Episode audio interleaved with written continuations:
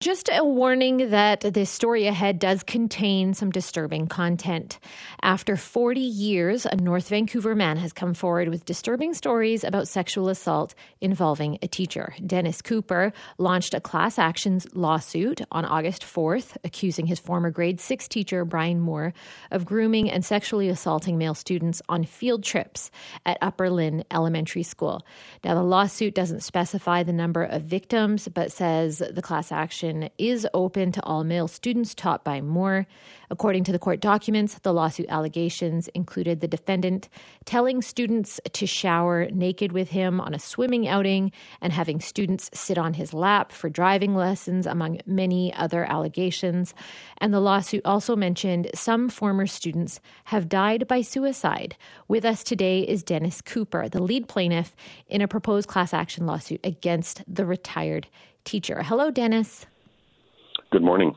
We appreciate you being uh, with us this morning and talking to us about this uh, terribly disturbing story.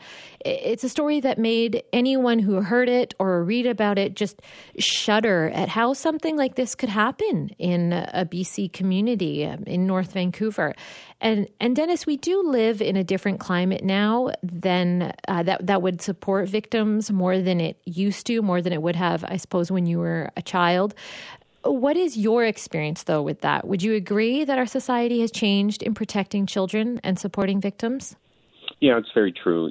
I don't think you would see a teacher load a bunch of boys into a car uh, along with their ski gear and drive off the school property.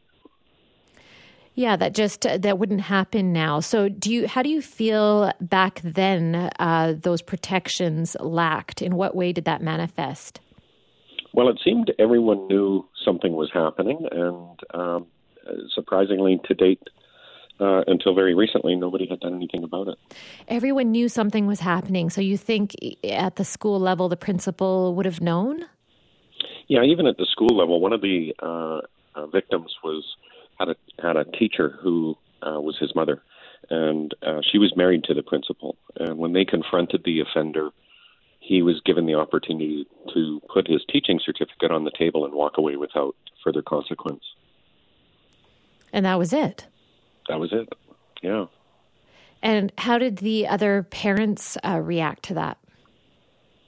At, well, at the time, um, you know, it, it, was it wasn't made public, so um, you know everybody again sort of knew what was happening because he left middle of the school year and until recently on the uh, high school alumni page, where uh, you know the notice was posted, there was much chatter about uh, who knew what and how nothing was surprisingly done. Yeah, people will wonder how the elementary school teacher he he was an elementary school teacher, is that right? Yeah, that's right, a grade yeah. six teacher. Grade six, yeah. People will wonder how he got away with harming so many children for so long and and what allowed him to get away with it. Yeah, and he, you know, he really came across as a as a humble, a helpful, friendly individual who befriended parents, and um, you know, as I said in uh, the previous news article, um, he gave us our Neverland. He was giving us an adventure that uh, all of us wanted at that age. But that's part of grooming, isn't it? It sure is. Yeah. And so that's one of the signs I've read that parents should look out for is that special attention, is those special opportunities or gifts um, that uh, are proposed to children in order to get closer to them, no? Yeah, and the, you know, the Finding Neverland um, documentary that came out about Michael Jackson was very helpful and informative. Oprah did an interview with the two offenders who um, both had carried guilt and shame for their entire lives. And that interview did a really good job of separating the victims from the offenders and really identifying who should be carrying the shame. What would you want parents of children who have uh, the parents who've come across your story? What would you want them to know for their own children? I would talk whether whether they have a teacher in their life or a an adult figure who's extra friendly, uh, I would have these conversations with the children anyway, and just let them know what uh, what bad looks like. Yeah, and some parents say, "Oh, but uh, I don't want my I don't want to burst my child's bubble about humanity. I don't want them to walk around being a paranoid or having nightmares." What do you say to that?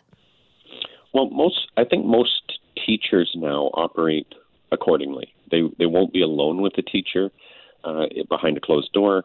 They certainly wouldn't have them in their vehicle uh, or in a hotel room, and um, you know, so strength in numbers. Um, kids should never be alone behind a closed door with a teacher under most conditions, I think. How has the school board reacted since the allegations came out?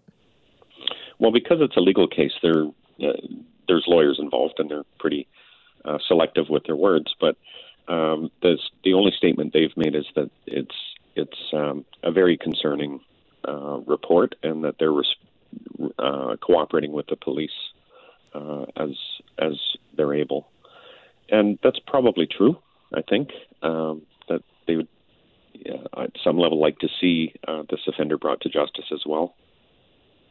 Yeah, the same day that the notice of civil claim was filed, North Vancouver RCMP issued a press release saying a retired 82 year old North Vancouver elementary school teacher was arrested at his home for seven counts right. of indecent assault against seven students in the 1970s and 1980s. The statement asked any other potential victims to come forward. What is it your understanding of after so many years, people feeling, people who have been victimized, who have been assaulted, of them feeling safe enough to come forward? Well, the identified victim list is over 30 now. Wow. And of that, not all of them have been uh, classified as a, as grooming that rose to the level of sexual assault.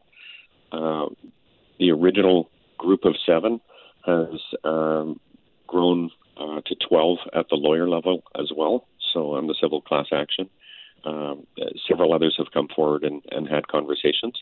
And in many cases, these guys have never had these conversations. And, you know, even when I talk to them, they say, you know, I'm going to have to sit down and talk to my wife, and I'm going to have to talk to my daughter, and, um, you know, my son. And, um, so they haven't parents. said anything? They've just never said anything in their entire adult lives. How sad. In fact, there's even two brothers who were a year apart, and um, until very recently, they had never told each other or had any conversations about um, about the case at all. Yeah. Dennis, I really appreciate your time this morning. Thank you very much.